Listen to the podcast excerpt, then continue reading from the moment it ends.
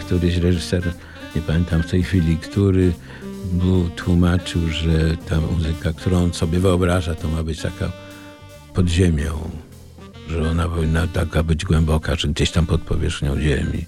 No, ale jak go pyta, ile centymetrów? To są niedomówienia, czyli rozmowy niezobowiązujące w RMF Classic. Dzień dobry Państwu. Dzisiaj naszym gościem jest Andrzej Zarecki. Dzień dobry. Jak powiem, że kompozytor to wystarczy, czy coś jeszcze powinienem dodać? Czy mnie ma wystarczyć, Tak. czy słuchaczom? Czy panu Mnie, wystarczy? mnie wystarczy jak najmniej, bo ja wiem, kim jestem. No to dobrze, to słuchaczom też niech na razie wystarczy. Więcej dowiedzą się z naszej rozmowy, czy zawsze się pojawia w każdej rozmowie, którą z panem przeprowadzają dziennikarze, pojawia się most y, w Avignon? Czy bywają takie, że, że już się nie wraca do tej piosenki? Wraca się, bo zawsze wraca się do Ewy Demarczyk, a poprzez Ewę wraca się do tych kilku utworów, które napisałem. No kilku, kilkunastu, może nawet więcej. Niektóre y, są znane, dużo jest nieznanych, pisanych do, do wierszy obcojęzycznych. I te jakoś są, nie wiem, przede wszystkim nie nagrane, no to skąd mają być? Ewa bardzo rzadko robiła nagrania, a te właśnie, o których mówię, były pisane na potrzebę koncertów y, na przykład w Niemczech, czy w Paryżu, czy tam w jakichś innych miejscach, miejscach na Kubie. Ja wtedy musiałem, musiałem, chciałem. Taką miałem powinność i wolę. Pisałem wtedy do obcojęzycznych. No i te utwory, niektóre te hiszpańskie na przykład, były w recitalach. E, Francuskie rzadko, niemieckie dwa utwory właściwie tylko śpiewała w koncertach. Angielskie nie śpiewa w ogóle. Nie wiem, ja myślę, że, bo, bo tak zastanawiałem się też nad tym, czy mm, to, że na przykład angielskiego, a angielskich nie śpiewała, to dlatego, że jej się nie podobały, czy dlatego, że nie lubiła śpiewać w języku angielskim. Z tym miała kłopot. Znała trochę francuski, niemiecki fonetycznie łatwiejszy, hiszpański fonetycznie łatwiejszy, natomiast z angielskim to już troszkę gorzej. No i unikała tych pieśni angielskich. I rozumiem, że te pieśni z pana muzyką do tych obcojęzycznych wierszy nie zostały zarejestrowane, nagrane przez Ewę Demarczyk. Nie ma gdzieś tych nagrań. Sporo nagrań jest w Niemczech, bo myśmy robili nagrania w kolonii, ale nie pamiętam, które mogły być nagrane, ponieważ nie pamiętam, w którym momencie myśmy to nagrywali, przed którymi skomponowanymi przeze mnie. W Niemczech jest więcej utworów niż w Polsce nagranych. A jeszcze wracając do tego słynnego wiersza Baczyńskiego z pana muzyką w wykonaniu Ewy Demarczyk Tańczą panowie, tańczą panie na moście w. Był pan kiedykolwiek na tym moście? Nie, nie. Ja w, we Francji byłem właściwie tylko, gdzie byliśmy w Nancy i w Paryżu, a poza tym jakoś nie. Bo ja spojrzałem, to się stało, to hasło w ogóle stało się, ta pieśń, ta piosenka się stała też takim hasłem wywoławczym turystycznym. To znaczy, jak się opisuje gdzieś w internecie Avignon, to jest natychmiast odniesienie do tej piosenki. Aha, no bardzo miłe. A ja z kolei odniosłem się do oryginalnej tej piosenki. Jak ona się nazywa? po Sur le pont.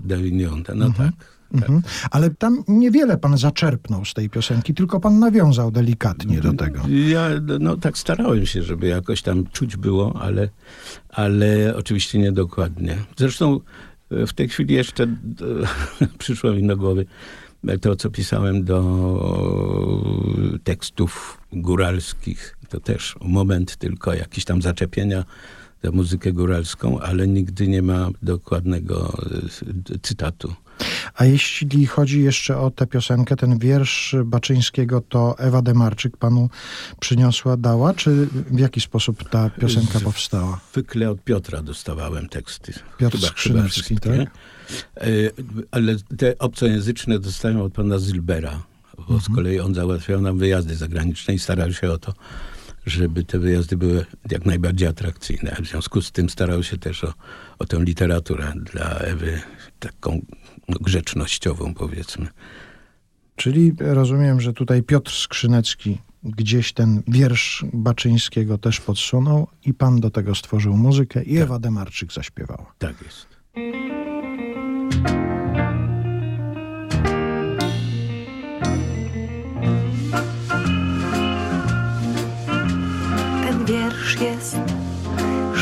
Żyłką słoneczną na ścianie, jak fotografia wszystkich wiosen. Kantyczki deszczu wam przyniosę, wyblakłe nutki w nieba dzwon, jak wody wiatrem oddychanie. Tańczą panowie niewidzialni na moście w Avignon. Zielone staroświeckie granie, jak anemiczne pączki ciszy. Odetchnij drzewem, to usłyszysz, jak promień naprężony ton, jak na najcieńszej wiatru gamie tańczą liściaste suknie panie. Liściaste suknie panien na moście w Avignon. W drzewach zielonych okien ramię, przez widma miast srebrzysty gotyk. Wirują ptaki płowo-złote, jak lutnie, co uciekły z rąk. W lasach zielonych białe lanie coraz cichszy taniec. Tańczą panowie, tańczą panie na moście w Avignon. Tańczą panowie, tańczą panie na moście w Avignon. Tańczą panowie, tańczą panie na moście w Avignon.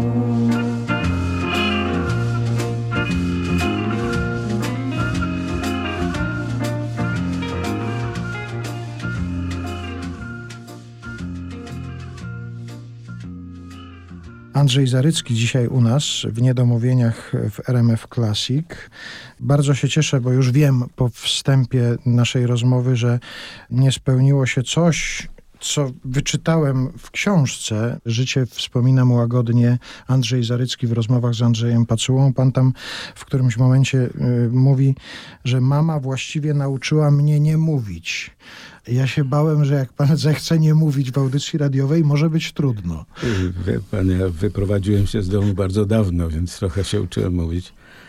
Ale rzeczywiście taka była sytuacja. Nie tylko chyba w naszym domu była taka atmosfera, że dorośli mówią, dzieci nie.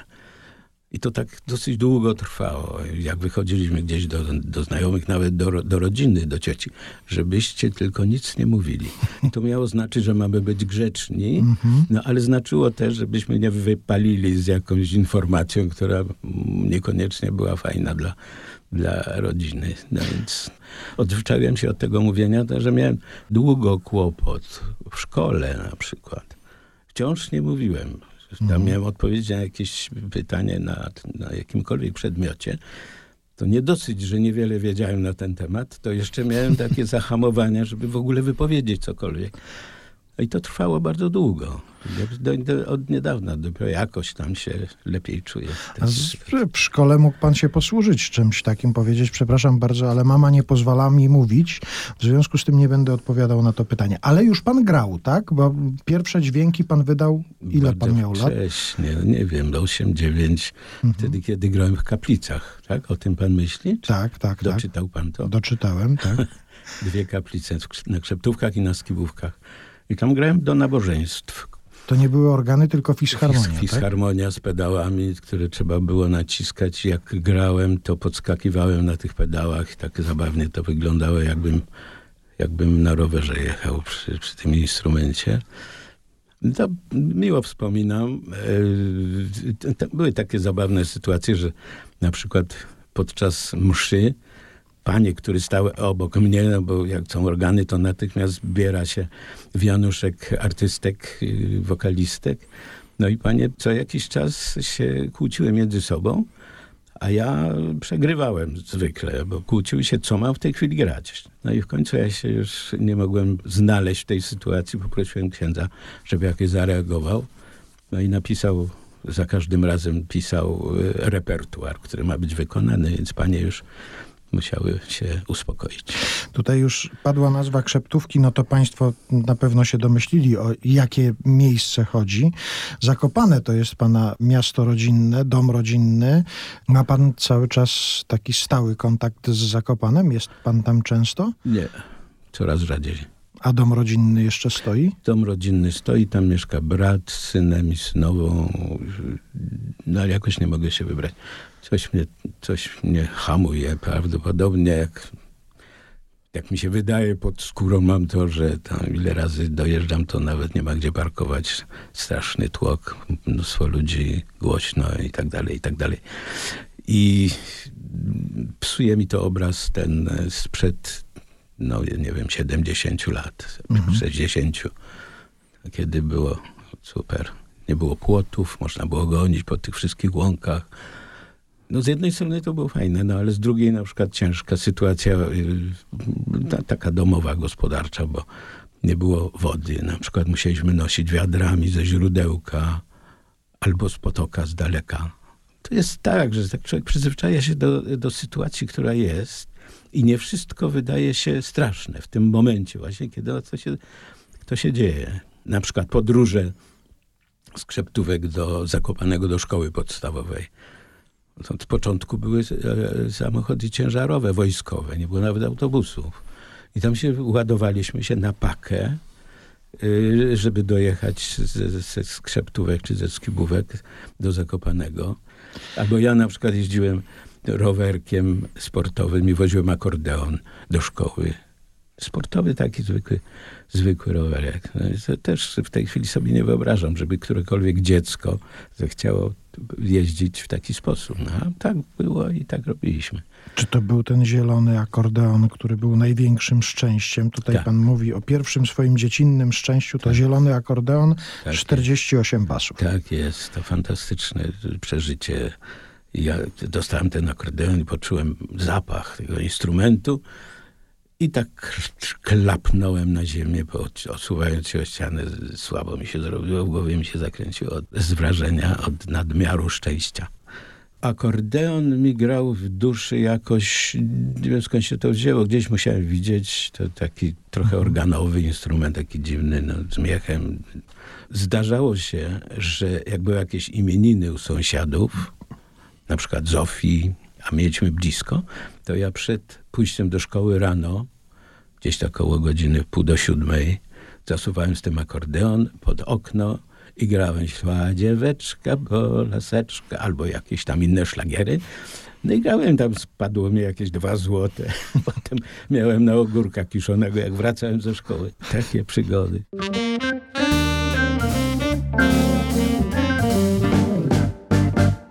Andrzej Zarycki, dzisiaj u nas w Niedomówieniach w RMF Classic. Wspomnienia z dzieciństwa nam się uruchomiły i zakopane, no bo to jest to miejsce, w którym pan swoje dzieciństwo spędził, właściwie do wyjazdu do szkoły, do Krakowa. Do liceum, do, tak, do, liceum. do 15 lat mniej więcej miałem wtedy, tak sądzę, bo wyjechałem do Krakowa do technikum kinotechnicznego ponieważ lubiłem kino. Uciekałem ze szkoły, nie tylko ja, mieliśmy blisko kino Giewont.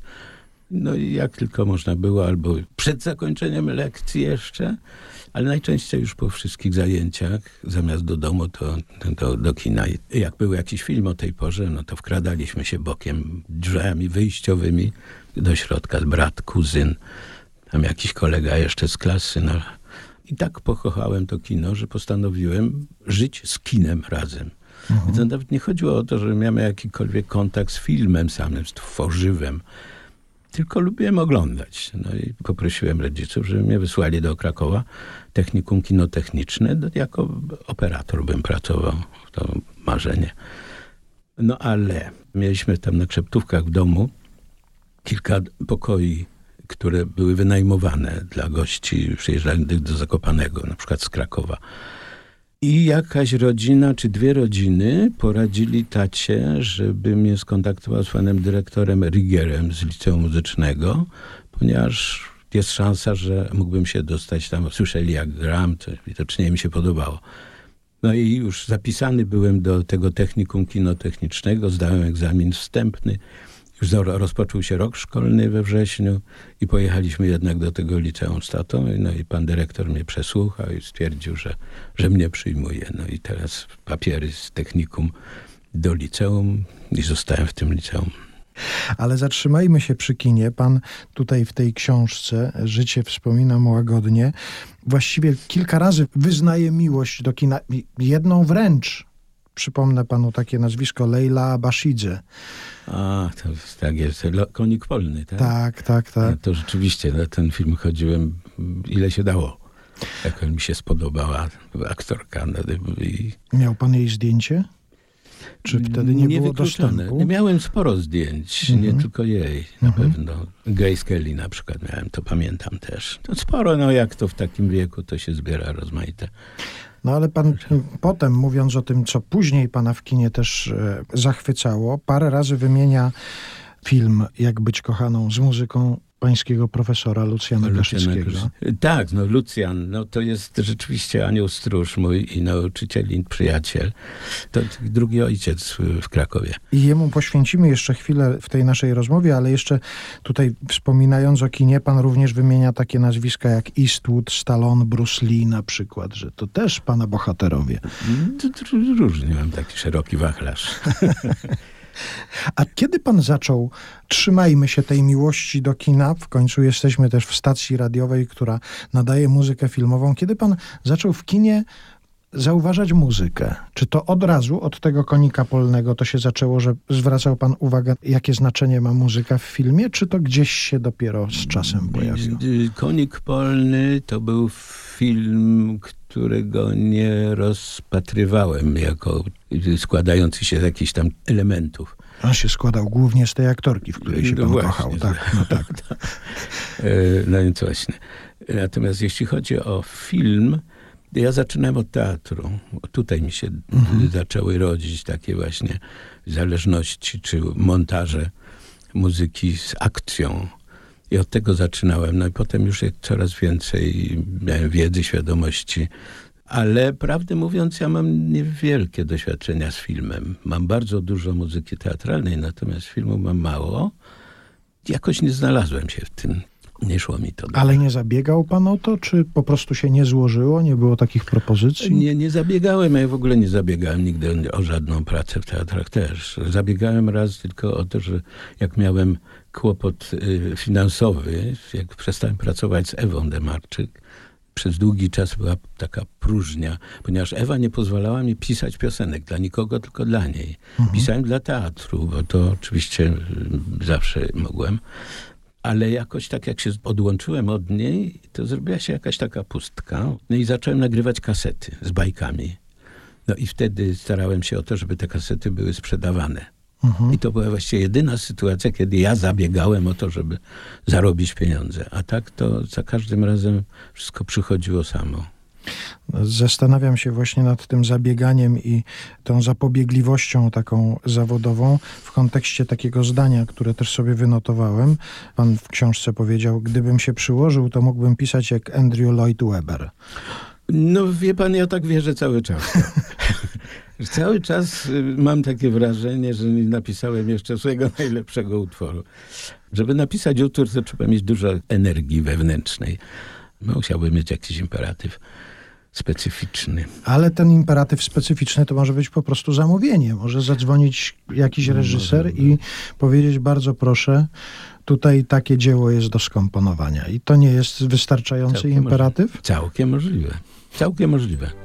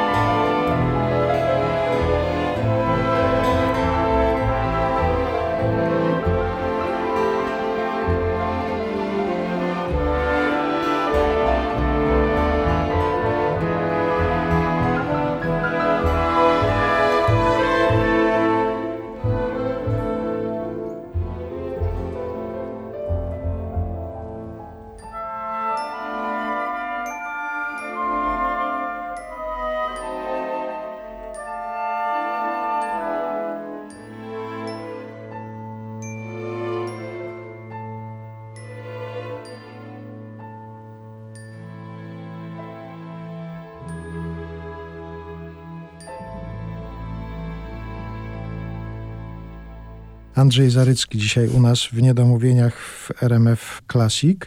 Jak brzmi Oda do radości Beethovena śpiewana na głosy przez chór góralski? Jakby pan to mógł opisać, jak to, bo to się panu podobno przyśniło kiedyś. Też pan... Oda do radości, tak, tak napisałem. Tak, że się panu przyśniła Oda do radości śpiewana na głosy przez chór góralski. Yy, wie pan co, tutaj właśnie mam cały czas problem, bo albo to jest Oda do radości, wciąż nie jestem pewien, albo to jest fragment koncertu skrzypcowego. I tutaj mam, mam wątpliwość, a to, co słyszałem we śnie, to była jakaś taka daleko brzmiąca muzyka, jakby zsuwająca się z Tatr po graniach i dobiegająca z dużym pogłosem. Mhm. To jest jakaś taka magma dziwna. A jest to podobne w brzmieniu do tego, co też pan opisuje w tych swoich wspomnieniach w rozmowie z Andrzejem Pacułą. Pan wspomina takie śpiewanie, które pamięta pan z dzieciństwa, które się tak rozchodziło z różnych miejsc wokół. Wokół mhm. domu, mhm. że tu się odzywały dziewczyny, tak, tam się tak, odzywali tak. chłopcy. To tak charakterystyczne jest dla, dla dawnych krzeptówek czy kościelisk. Mhm. Że tak jak były jakieś, to niecodziennie oczywiście, ale były jakieś takie ładne wieczory, jakieś święto, a coś, co pozwalało ludziom odpocząć. No i wtedy odzywały się gdzieś tam jakieś dziewczyny, potem się odzywali gdzieś z jakiegoś innego zupełnie miejsca mężczyźni i tak to wszystko się nakładało. Ja to zresztą wykorzystałem kiedyś w teatrze. Jurek Trela reżyserował w teatrze 23 strony maszynopisu, chyba coś takiego. Tam była jakaś scena, nie wiem czy nie mylę, bo to wszystko strasznie dawno. W każdym razie była jakaś scena wesela i zrobiłem taki akompaniament, że wymyśliłem trzy różne utwory, nie góralskie, na trzy zespoliki i to bardzo do, dobrze to zabrzmiało. Ale mam jeszcze taki inny utwór, który był wykorzystany w teatrze Andrzej Roschin. Y, robił przedstawienie i napisałem kanon czterogłosowy, potem zrobiłem z tego sześciogłosowy. I to była scena w, w więzieniu, gdzie w takich jakby klatkach byli umieszczeni więźniowie po lewej i po prawej stronie. I w pewnym momencie któryś zaczyna śpiewać w jednej klatce, za chwilę dołącza drugi z tą samą melodią, potem trzeci, czwarty i tak dalej. I takie cztery osoby albo cztery grupy wykonywały ten kanon Najpierw ten kanon w teatrze był bez tekstu. Potem do tej muzyki napisał tekst Jonasz Kofta i nagraliśmy to ze Zbyszkiem Wodeckim. E, ja trochę przesadziłem, bo początkowo, kiedy było to czterogłosowe, to było to w miarę czytelne. A ja potem jeszcze dodałem piąty i szósty głos. I to się strasznie zagęściło. I przestało to być fajne i to nagraliśmy, ale potem już nie miało to przyszłości żadnej. Nawiązując do tego fragmentu naszej rozmowy, gdzie pan wspomniał o tym, że za dużo pan nie współpracował z filmem, natomiast bardzo dużo z teatrem, to myślę sobie, że to jest największy kłopot z muzyką teatralną, że ona właściwie kończy się spektakl, teatr przestaje grać ten spektakl i ta muzyka też odchodzi gdzieś do archiwum. Poza pojedynczymi przypadkami, gdzie się nagra taką muzykę, to tak, jednak tak. większość z tej muzyki zostaje gdzieś w archiwach tylko. No, tak jak, jak spektakl cały. Mhm. Po prostu żyje wtedy, kiedy się go gra. Ale była taka akcja niedawno, być może jeszcze trwa, przez Krakowskie Forum Kultury inicjowana i właśnie to krakowskie forum zorganizowało nagranie muzyki filmowej teatralnej. I tam mamy takie płyty Zygmunt Konieczny, Staszek Radwan, Krzysztof Penderecki, no i ja w tym gronie się znalazłem też. Mam tak, takie utrwalone są te rzeczy. Kłopot jest taki z taką właśnie muzyką, z takimi nagraniami, że nie bierze się muzyki oryginalnej, teatralnej, tylko się robi nagrania powtórne. Mhm. Nie zawsze da się znaleźć nuty do najciekawszych kompozycji. Także wykorzystuje się właściwie to, co jest pod ręką i najczęściej to, co jest z, z niedalekiego czasu przeszłego bo do tego jest y, dostęp. Na przykład w komputerze ja mam to, co miałem w komputerze, mogłem wykorzystać. A cała reszta gdzieś tam w Polsce, w różnych teatrach, w archiwach nie do znalezienia. Tym bardziej byłby kłopot z tym, znaczy był kłopot, bo ja znając tytuły dzięki panu Andrzejowi Pacule właśnie, który zrobił tam niesamowitą robotę i spisał wszystkie moje kompozycje, wszystkie moje muzyki teatralne i dzięki temu mogłem szukać w teatrach. Tylko, że nie pamiętam, jak brzmi jaki utwór. No, nie mogłem wyciągać wszystkich nut ze wszystkich teatrów w Polsce, no bo to byłoby od rzeczy.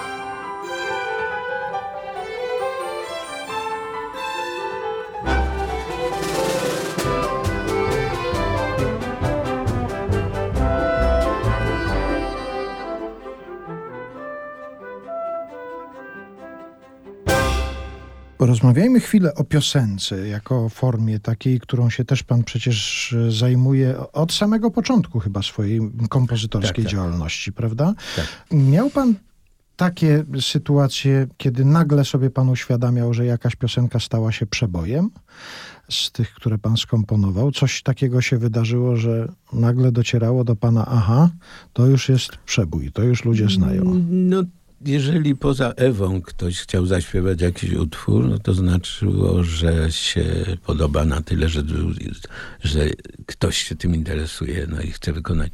Najwięcej takich wykonań miał właśnie ten, ten e, Avignon. Bo to zespół piersi nawet nagrał. Nie wiem, czy pan słyszał kiedykolwiek Kukiza z, z, z, w, tej, w tej piosence. Nie przypominam sobie tej wersji, natomiast zauważyłem, że ona się panu nie bardzo podobała. To Tam, to miał... był, tak, bo to był strasznie naładowany perkusyjnie i hałasem utwór, który z natury rzeczy jest delikatny. Ja tak go Mhm. wymyśliłem. No są różne mocniejsze wersje też.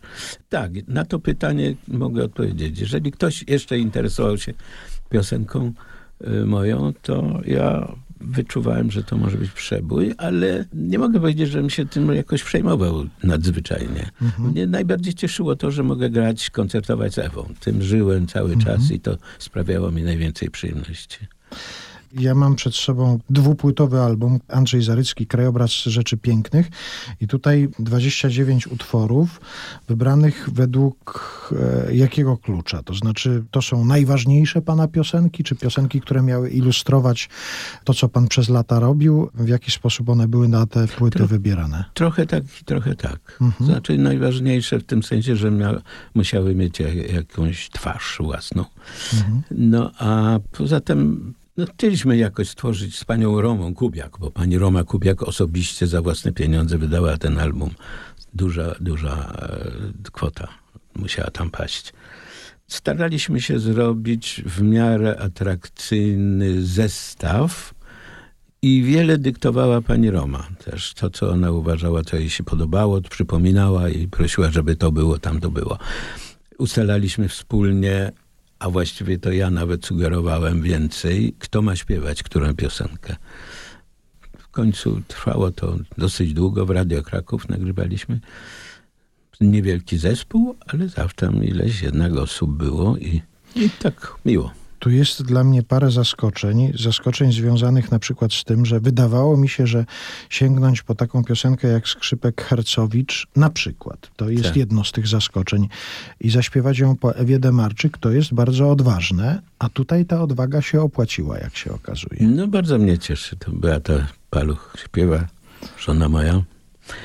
Ja mam zawsze gwarancję, że ona zaśpiewa mądrze, inteligentnie, że nie będzie próbowała naśladować nikogo, tylko zrobi swoją wersję, ale nie odejdzie od pierwowzoru na tyle, żeby coś tam zakrzywić, skaleczyć.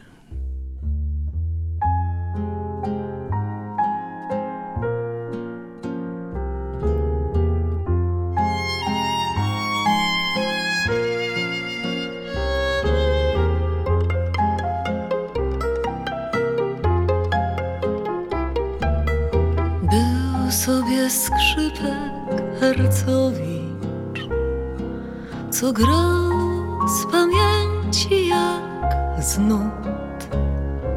Z Schuberta on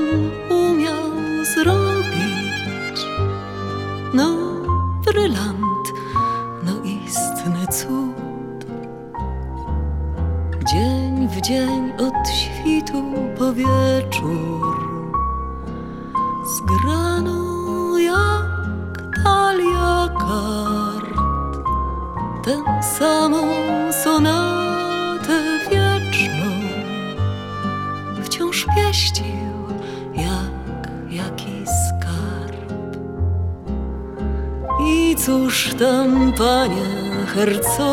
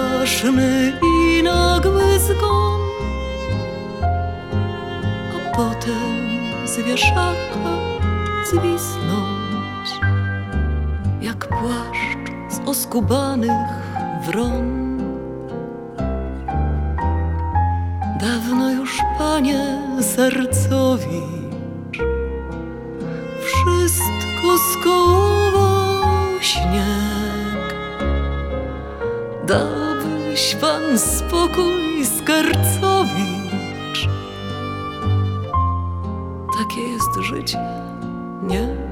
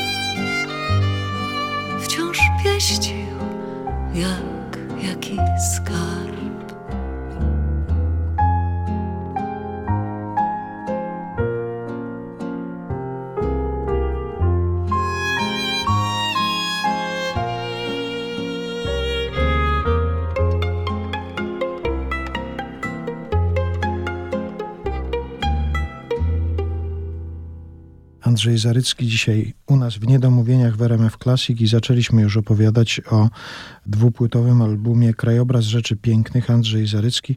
Ja jak przeczytałem, że to jest pana debiut fonograficzny, to się uśmiechnąłem, bo pomyślałem sobie, przepraszam, po ilu latach debiut fonograficzny od prawdziwego debiutu scenicznego? Ile to lat minęło?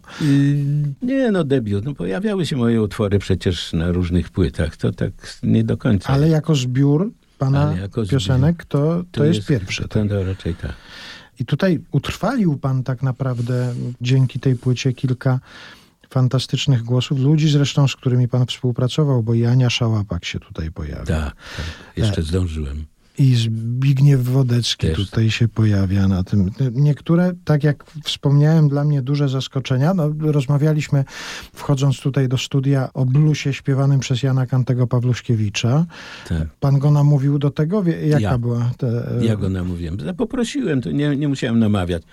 Y, Wszyscy bardzo chętnie się przyłożyli do tej pracy. Wszystkie te osoby śpiewające te piosenki były w mojej wyobraźni bardzo konkretnie czytelne. Także nie miałem wątpliwości i wszystkie te osoby, które prosiłem, zgodziły się i to jest po prostu całkowicie według mojej woli. Jeszcze jeden wątek rodzinny tutaj należy poruszyć, bo jeszcze córka się tutaj A, pojawia. tak, Jula, która sobie sama napisała tekst zresztą też. To wygodna sytuacja mieć tatę kompozytora w domu i korzysta z, czasami z tego, że mówi, tato, przydałaby mi się jakaś nowa piosenka? Yy, tak. No niedawno mieliśmy koncert bardzo ładny w piwnicy na moje urodziny. Jula śpiewała cały recital z moimi piosenkami wyłącznie. Z tym, że tutaj taka była próba odejścia od oryginałów, polegająca na tym, że Jasiek Kusek, młody, zdolny człowiek, zrobił aranżację do tych, tych moich utworów. One są z gruntu inne, powiedziałbym. Podoba mi się to, że zostały przeniesione do współczesności. Moje utwory, ja tak uważam, kiedy powstają, to one już mają kilka lat. Taki mam język A, muzyczny. proszę bardzo. Klasyka, tak, która się gdzieś tam zadomowiła lata temu, ona nie chce mnie opuścić. A Jasiek to przeniósł w dzisiejsze czasy harmonicznie i brzmieniowo. Nowy zestaw y, dźwięków oparty na mojej melodii, bo melodię absolutnie nie pozwoliłem ruszyć. Czyli rozumiem, że on spowodował to, że te utwory, które na wstępie już miały kilka lat, on im odjął jeszcze parę. Odjąłem, tak, tak. Ja bym chciał, żebyśmy koniecznie posłuchali tej piosenki. Dla mnie to też miły akcent na tej płycie. Musimy być. To właśnie. Aha, w- Jula, tak.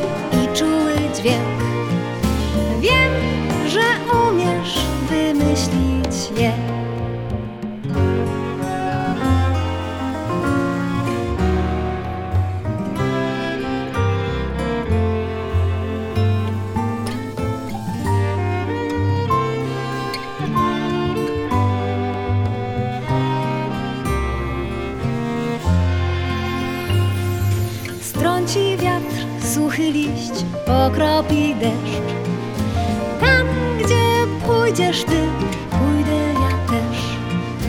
Radość czy smutku łzy, gdy ronisz je. Płaczę z tobą ja, tak już jest. Chwilę ulotną, długi dzień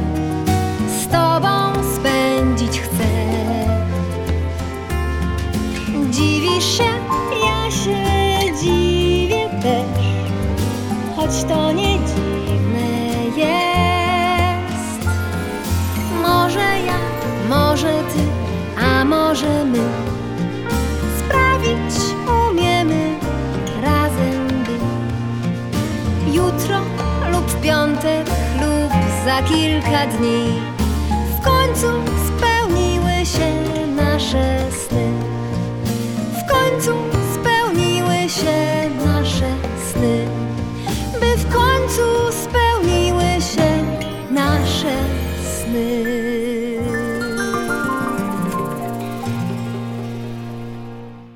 Andrzej Zarycki dzisiaj u nas w Niedomówieniach w RMF Classic i skoro rozmawiamy sobie o piosenkach, to jeszcze chciałbym wrócić do postaci Lucjana Kaszyckiego, pańskiego profesora, nauczyciela, bo to już w liceum muzycznym pan się z nim spotkał, tak? W trzeciej klasie liceum pierwszy raz Lucjan po studiach zaczął uczyć.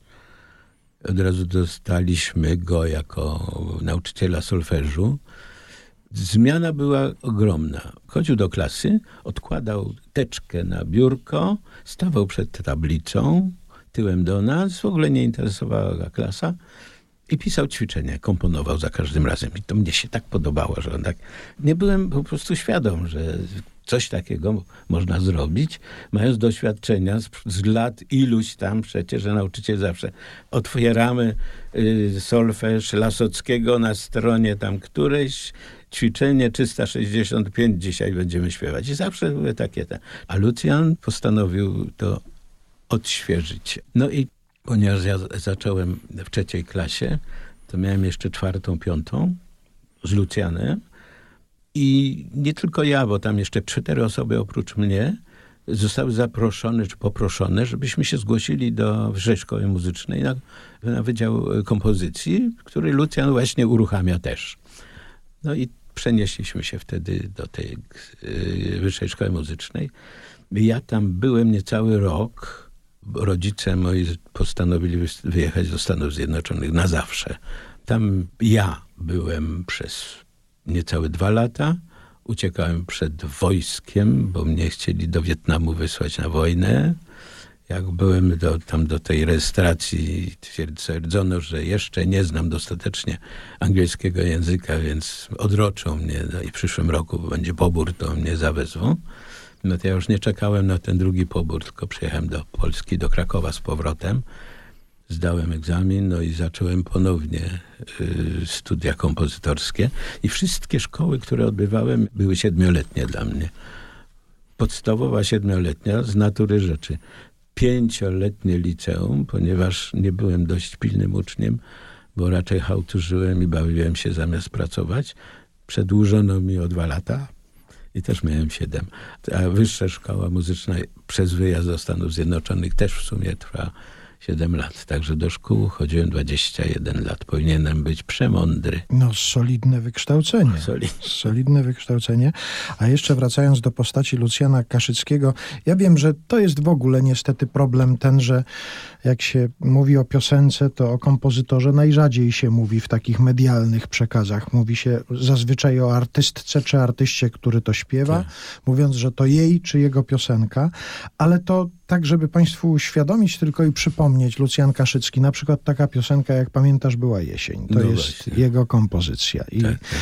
to już powinno... Opowiadał nam, jak wyglądało nagranie, jak płakała pani Sława Przybylska, bo nie mogła sobie poradzić z utworem. Tam jest ogromna skala. Lucjan był szalenie wy wymagający, jeśli chodzi o takie rzeczy. Opowiadał zresztą dużo na temat swojej pracy i w teatrach, i w filmach jak rozmawiał z reżyserami, tam któryś reżyser mu tłumaczył, że ta muzyka, którą on sobie wyobraża, to ma być taka pod ziemią, że ona powinna taka być głęboka, że gdzieś tam pod powierzchnią ziemi. A Lucian go pyta, ile centymetrów? Konkretnie. No, no, no, jak studio, jak tam instrumentacja, jak to grało. A takie rozmaite rzeczy, które zachęcały nas też do do takich działań.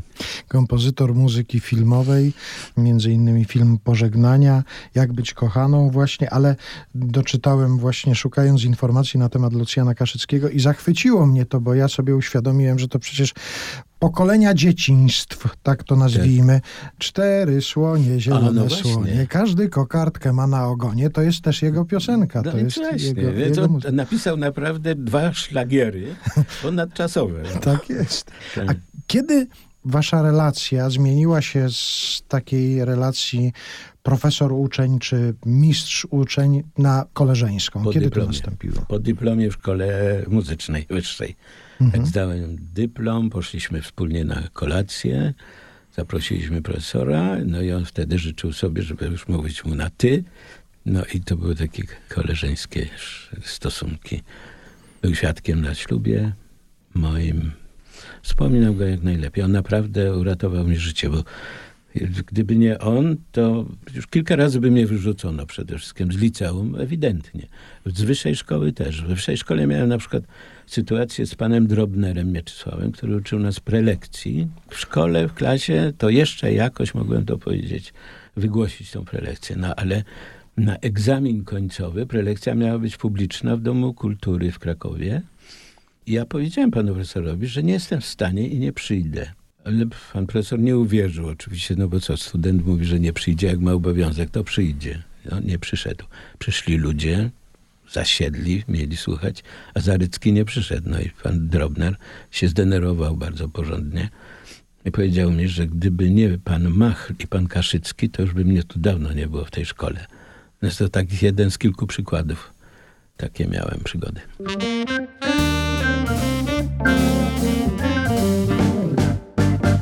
Andrzej Zarycki w Niedomówieniach w RMF Classic. To nazwisko Ewa Demarczyk pojawiało się już tutaj parę razy w naszej rozmowie. Nazwa Piwnica pod Baranami. Rozumiem, że pan do piwnicy trafił za sprawą Ewy Demarczyk. Tak, właśnie kiedy wracałem ze Stanów Zjednoczonych Batorym, tam spotkałem Ewę. Zresztą nie tylko ją, tam było mnóstwo artystów, którzy wracali z koncertu. W każdym razie Ewa zaproponowała, że może bym spróbował coś napisać. No i jak przyjechaliśmy do Krakowa, Piotr mi dał tekst Gala Anonima pod tytułem Ballada o cudownych narodzinach Bolesława Krzywoustego. No i się skandal rozpętał. Pierwszy utwór, tak jest, na bal w Pieskowej Skale. No i podobno tam, jak nie wiem, czy był skandal, czy nie, zapowiedziano, że będzie na pewno, ale ja nie pamiętam tego balu. Byłem albo tak przejęty, albo nie dość przytomny. W każdym razie nie, nie pamiętam, czy był skandal, czy nie. Prawdopodobnie nie, bo Ewa śpiewała potem ten utwór, tą piosenkę wiele razy na koncertach. No ale ta konserwatywna część publiczności zarzucała, że pan właściwie... Demoralizuje Ewę. Tak, tak, tak, autentycznie.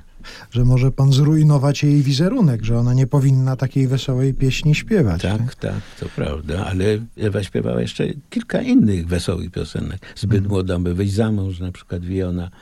Takie lżejsze. Do recitalu były potrzebne. Fantastycznie, bo to się budował ten recital z, z rzeczy wielkich i, i z, z takich śmiesznych. No, to lepiej się słucha wtedy wielkich rzeczy. Zanim pan usiadł do fortepianu w piwnicy pod Baranami, bywał pan widzem piwnicy? Przychodził Nie, pan na pierwszy raz spektakle? byłem wtedy. Mhm. Pierwszy raz byłem w piwnicy właśnie wtedy, kiedy Ewa mnie zaprosiła, a Ewę słyszałem wcześniej. Przypominam sobie, że to musiało być u nas w szkole, wyższej szkole na dole w barze. Był jakiś koncert, y, była Ewa i Zygmunt i być może Piotr. Nie pamiętam. Pamiętam, że Ewa śpiewała i pamiętam piosenkę Czarny Narcyz.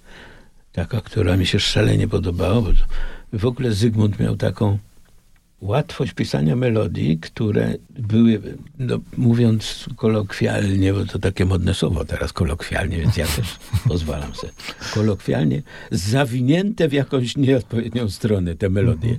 Czyli one takie dziwnie prowadzone niby klasycznie, a potem jakaś niespodzianka i harmoniczna, i, i melodyczna. I to było zawsze u Zygmunta te, ciekawe. No ja wtedy pierwszy raz się zetknąłem właśnie z tymi jego utworami. Nie sądziłem, że będę kiedykolwiek występował na, na jednej estradzie z nimi, no ale zdarzyło się. No i Kiedyś pytano mnie, czy nie próbowałem współzawodniczyć z Zygmuntem. Z Zygmuntem Koniecznym. Tak, z Zygmuntem Koniecznym. No i to w ogóle nie, nie, nie było ani moją ambicją, ani potrzebą, ani nie zakładałem nigdy jakichś prób tego typu. Znacznie różnimy, bo ja nie jestem rewolucjonistą, tylko jestem klasykiem. Taki mam obraz siebie samego. W związku z tym pisałem utwory, które wydają się całkiem normalne. Nie ma tam żadnych jakichś niespodzianek, ani harmonicznych, ani melodycznych. Starałem się tylko o to, żeby były ciekawe muzycznie, żeby melodia przystawała do tekstu, to znaczy, by tłumaczyła tekst albo dodawała jakieś y, wartości słowom. Zawsze zastanawiałem się, co tak naprawdę robi melodia słowu. Jak, jak kolosalnie inny jest utwór mówiony od utworu śpiewanego. I cały czas to próbuję rozwiązać i nie znalazłem jeszcze formuły, na czym to polega. W każdym razie starałem się zawsze oddać nastrój utworu tego literackiego przy pomocy muzyki. Ja na przykład imię Twoje wyobrażałem sobie, że to jest taki utwór, jakiś rekwiem po śmierci, czyli bliskie kościoła, bliskie z kolei Bacha. No i tak to powstał taki utwór właśnie tego typu. Czy cyganka, no to z czardaszem jakiś ma kontakt, no to też tak, żeby, żeby ta atmosfera tej zabawy czardaszowej tam gdzieś się uwidoczniła. No potem Ewa z tego zrobiła taki utwór, który szarpie nerwy, bardzo ognisty. Ja tego aż tak nie, nie słyszałem, nie wiedziałem, że ona będzie tak twórcza w tej cygance. Ja napisałem wersję do śpiewania, napisałem wersję dla skrzypka, bo to koniecznie było jako, że w czardaszu powinien być skrzypek, ale później te różnice temp to już wypracowała Ewa na próbach. No nie wiem, to trudno opowiadać o piosenkach. No po prostu jak się czuje, tak się pisze, no i tyle. Czajmnisi piją, solą słodzą, a z nimi droczy się cyganka. Siedzi cyganka na pościeli, raz wraz zalotnie okiem strzeli.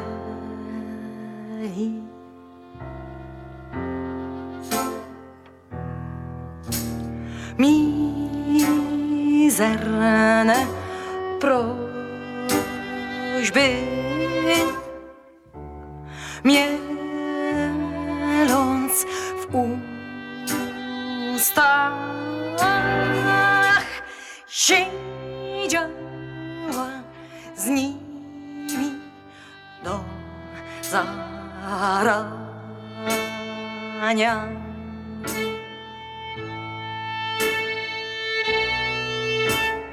Прошенц подаруй зло złoty panie. Choć szan, choć byle co, choć chustem.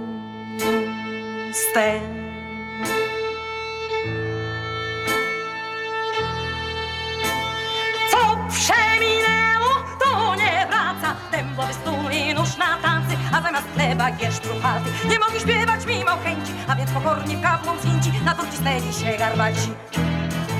Minęło pół godziny czarne, garncami odmierzane ziarno. Z wilgotnym chrzęstem żują konie, skrzypią przeciądze. O świtaniu turkocze zaprzęg na Majdanie i pierwsze ciepło czują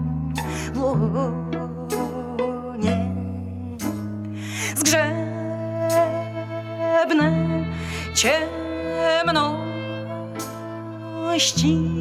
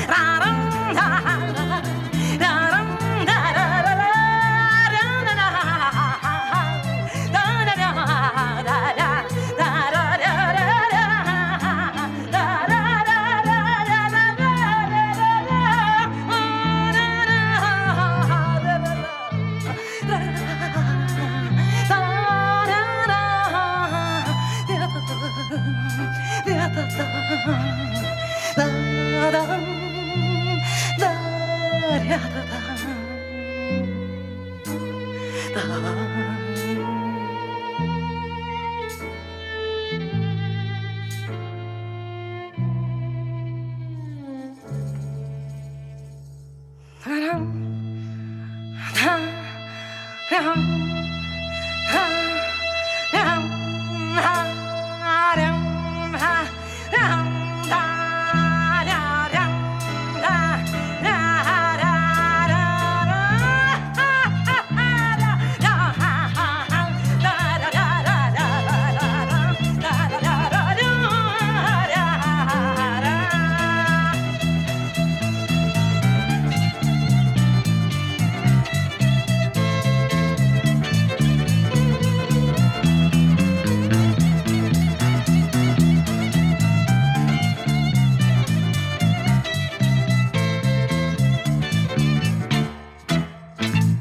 Wracając do pana pracy z Ewą Demarczyk, czy formalnie pan był kierownikiem Zbigniewa Wodeckiego? Był pan jego przełożonym formalnie? Formalnie byłem przełożonym, no tak, bo byłem przełożonym zespołu całego. Zbyszek był członkiem zespołu, z tym, że Zbyszek w krótkim czasie twierdził, że nie mieści się jego talent y, wśród naszej grupy, no i, postanowił na własną rękę. Ja nie mówię złośliwie. On po prostu miał możliwości ogromne i się y, wyemancypował. To znaczy wyszedł na swoje, robił własne rzeczy, komponował i śpiewał. A myśmy potem szukali innych skrzypków. No, Zbyszek Paleta grał z nami na przykład, Marek Potkanowicz. Dużo było. Zespół się zmieniał bardzo często. To tam był stały. No do pewnego momentu to myśmy byli stali, czyli Zygmunt i ja. Zygmunt w pewnym momencie odszedł, no a potem ja odszedłem. I zespół potem już ćwiczył w innej konfiguracji, innej. Często zdarzało się, często, mówię to odpowiedzialnie, że poszczególni muzycy odchodzili albo z własnej woli, czyli czuli, że nie są w stanie podołać, czuli, że nie jesteśmy zadowoleni. Znaczy Ewa głównie się wypowiadała do mnie. Nie do muzyka, tylko do mnie. A ja musiałem tłumaczyć. No i odchodził, albo po prostu wręcz się dziękowało mu bezpośrednio. I wtedy przychodził następny. I to miał jeszcze gorzej niż tamten, bo miał na przykład dwa tygodnie na to, żeby nauczyć się wszystkiego na pamięć. Im później było chronologicznie w tym naszym życiu artystycznym, tym mniej czasu miał zawsze następca, żeby nauczyć się całości, a musieliśmy grać z pamięci, dlatego że graliśmy po ciemku. Tam nie było ani pulpitów, ani świateł na nas, tylko na Ewę był punkter. Cała reszta była nieoświetlona. Poza tym tak naprawdę nie wiedzieliśmy, co będziemy grać na koncercie. Dostawaliśmy od Ewy zestaw utworów tuż przed graniem. Często się zdarzało też, że Ewa zmieniała repertuar w czasie koncertu. Że tam coś, na przykład nastrój jej nie odpowiadał, publiczność nie odebrała tego tak jak należy, czegoś, jakiegoś utworu, czy w ogóle nie buduje się e, ekspresja w odpowiedni sposób, emocje siadają, no to trzeba było innym utworem coś podeprzeć. Także wszystko musiało być ćwiczone na pamięć i dlatego mieliśmy próby właściwie codziennie z Ewą. A jeszcze wracając do Zbigniewa Wodeckiego w zespole Ewy Demarczyk, on był takim muzykiem, który wypełniał wszystkie konkretne polecenia kompozytora, czy go bardzo nosiło we własne strony? Wszystko było zapisane co do jednej nuty i każdy muzyk grał dokładnie to, co miał napisane. Nawet Wszyscy. Wodecki. Nawet Wodecki, tak. Były aranże zrobione. No, Mhm. trzeba było grać według aranżu. A zrzucił panu węgiel do piwnicy, A nie, Wodecki? nie, już no, no, pewnie wiedział, że palę gazem. Dlatego taką deklarację odważnie No składa. To ja Państwu wyjaśnię o co chodzi. Na obwolucie książki Andrzej Zarycki, Życie wspominam łagodnie w rozmowach z Andrzejem Pacułą, jest wypowiedź Zbigniewa Wodeckiego zacytowana. Mam głęboki szacunek dla ludzi zdolnych, a jeżeli przy tym są sympatyczni, inteligentni i dowcipni, to mogę im węgiel zrzucić do piwnicy, jak tylko tego potrzebują. Taką osobą jest Andrzej Zarycki, z którym znamy się bez mała pół wieku, czyli jak na Kraków od niedawna. Mm, no pięknie. Ze Zbyszkiem znamy się dawno rzeczywiście. Zbyszek brał udział w wielu moich nagraniach. Jako skrzypek, jako wokalista. Także poza zespołem Ewy. On zawsze był twórczy. To znaczy twórczy w sensie interpretacji. Utwory pęczniały, jak on grał. Po prostu była, zawsze była więcej emocji w tych utworach, niż ja sobie wyobrażałem.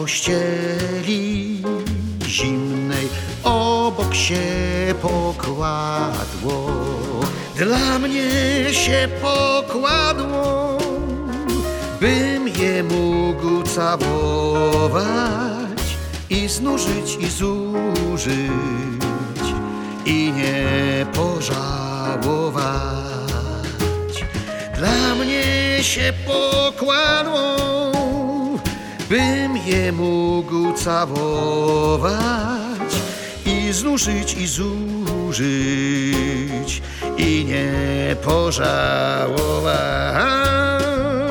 Lgnęło mi do piersi ofiarnie pachnące, domyślnie bezwstydne posłusznie jące w ciemnościach, radościach na granicy łkania mdlało od nadmiaru nie do umierania.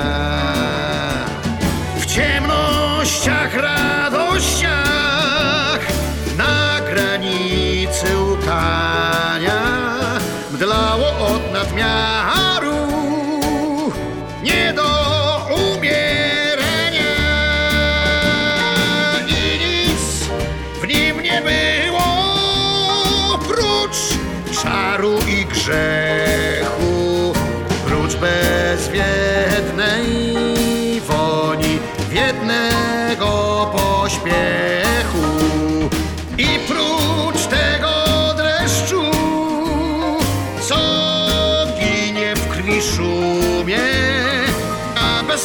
ciało ciała nie rozumie. I prócz tego dreszczu, co ginie w krwi szumie, a bez niego ciało,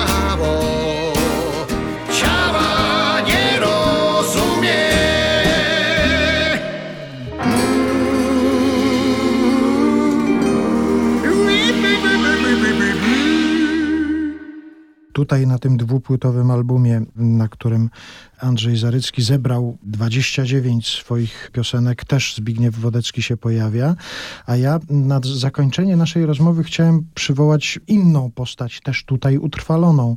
I bardzo się cieszę z tego, że ta piosenka się tutaj znalazła i że w ten sposób została ta osoba też tutaj utrwalona. Ale zanim powiem o kogo tutaj chodzi, to jeszcze chciałem pana zapytać, bo już wiem, że tam z tym włączaniem projektorów filmowych to nie wyszło, to a z, zegarek pan naprawić potrafi?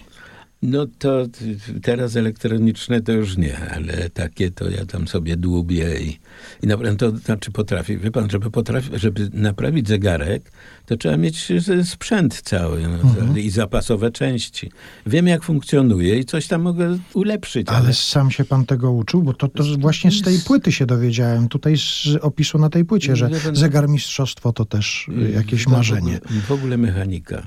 Ja oglądam z wielkim napięciem wszystkie programy turbo na przykład w telewizji, bo tam są mechanicy, którzy naprawiają samochody. W ogóle gdybym nie był muzykiem, to pewnie bym robił jakieś tego typu rzeczy. Maszyny mnie interesują cały czas. Kino objazdowe, jeszcze z usługami zegarmistrzowskimi równocześnie. A ta osoba, którą chciałem wspomnieć i chciałbym, żebyśmy piosenką w jej wykonaniu zakończyli, to Marta Stebnicka. A, Berlin z Bazaczkiem. Piękny utwór.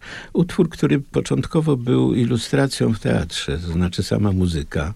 Jaki był to utwór? Coś z Hitlerem. Nie wiem, czy przypadkiem nie Mein Kampf, taki był tytuł. Szczepan Szczykno reżyserował, pamiętam. I tam wymyśliłem taki temat muzyczny, który zaśpiewała bez tekstu Beata Paluch do, do, do, jako ilustrację do spektaklu. A później poprosiłem e, Dariusza Bazaczka, żeby napisał tekst. I chciałem, żeby Beata w dalszym ciągu śpiewała to tak jak przedtem. Ona stwierdziła, że byłaby znakomita do tego utworu pani Marta Stemnicka. To był jej pomysł. No i zaprosiliśmy panią Martę. I to pięknie, pięknie zrobiła. Bardzo dziękuję za to spotkanie. Ja również bardzo dziękuję. Gdyby coś jeszcze, to z przyjemnością. Ja mam, Wie pan, taki, tak, jak ma się 80 lat, to jest o czym gadać. ja mam taki zamiar i mam też nadzieję, że efektem tej naszej rozmowy będzie na przykład jakaś taka propozycja, żeby Andrzej Zarycki pokazał, że jak się przyłoży, to będzie pisał jak Andrew Lloyd Webber, bo taka deklaracja tutaj pojawiła się. No. I czekamy na kolejne, na kolejne rzeczy, które się pojawią. Bardzo dziękuję jeszcze raz za Bardzo to spotkanie. dziękuję również.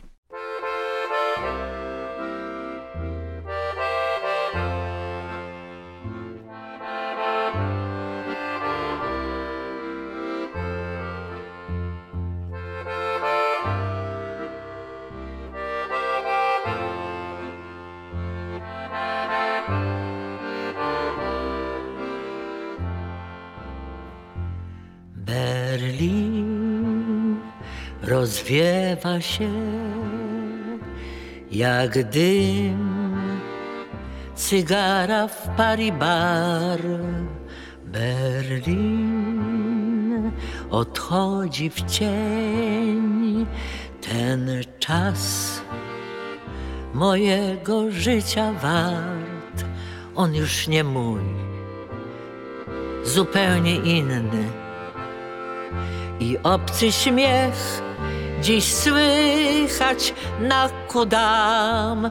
Pozostać tu to trud daremny, gdy cały świat już nie ten sam. Berlin, skąd tyle drzew, co dzień za liściem spada liść, psia krew. Jeśli kto chce, niech noc szelestem cała brzmi. u zbiegu dróg. Błękitny anioł pod niebo niesie miasta ciężki sen, lecz niebo dziś już nie to samo, gdy cały świat już dziś nie ten. Berlin, za chwilę świt przez mgły od rzeki ciągnie chłód. Ja z nią zabieram się, czas zmyć nowego świata brud, więc nalej mi, mój drogi panie, napijmy się do dna ostatni raz. Lej po sam brzeg, po życia kraniec. Prozit Berlin za przeszły czas. Berlin, rozwiewam się jak dym cygara w pali bar. Bądź zdrów, odchodzę, gdzie ten czas całego życia wart. Nie żałuj więc, mój drogi panie, i lej po brzeg, no lej, ostatni raz, co ma się stać, niech już się stanie. Prozit Berlin za przeszły czas. Nie żałuj więc, mój drogi panie, i lej po brzeg, no lej ostatni raz za tamten świat, mój drogi panie. Napijmy się do dna. La, la, la, la, la, la, la, la, la, la, la.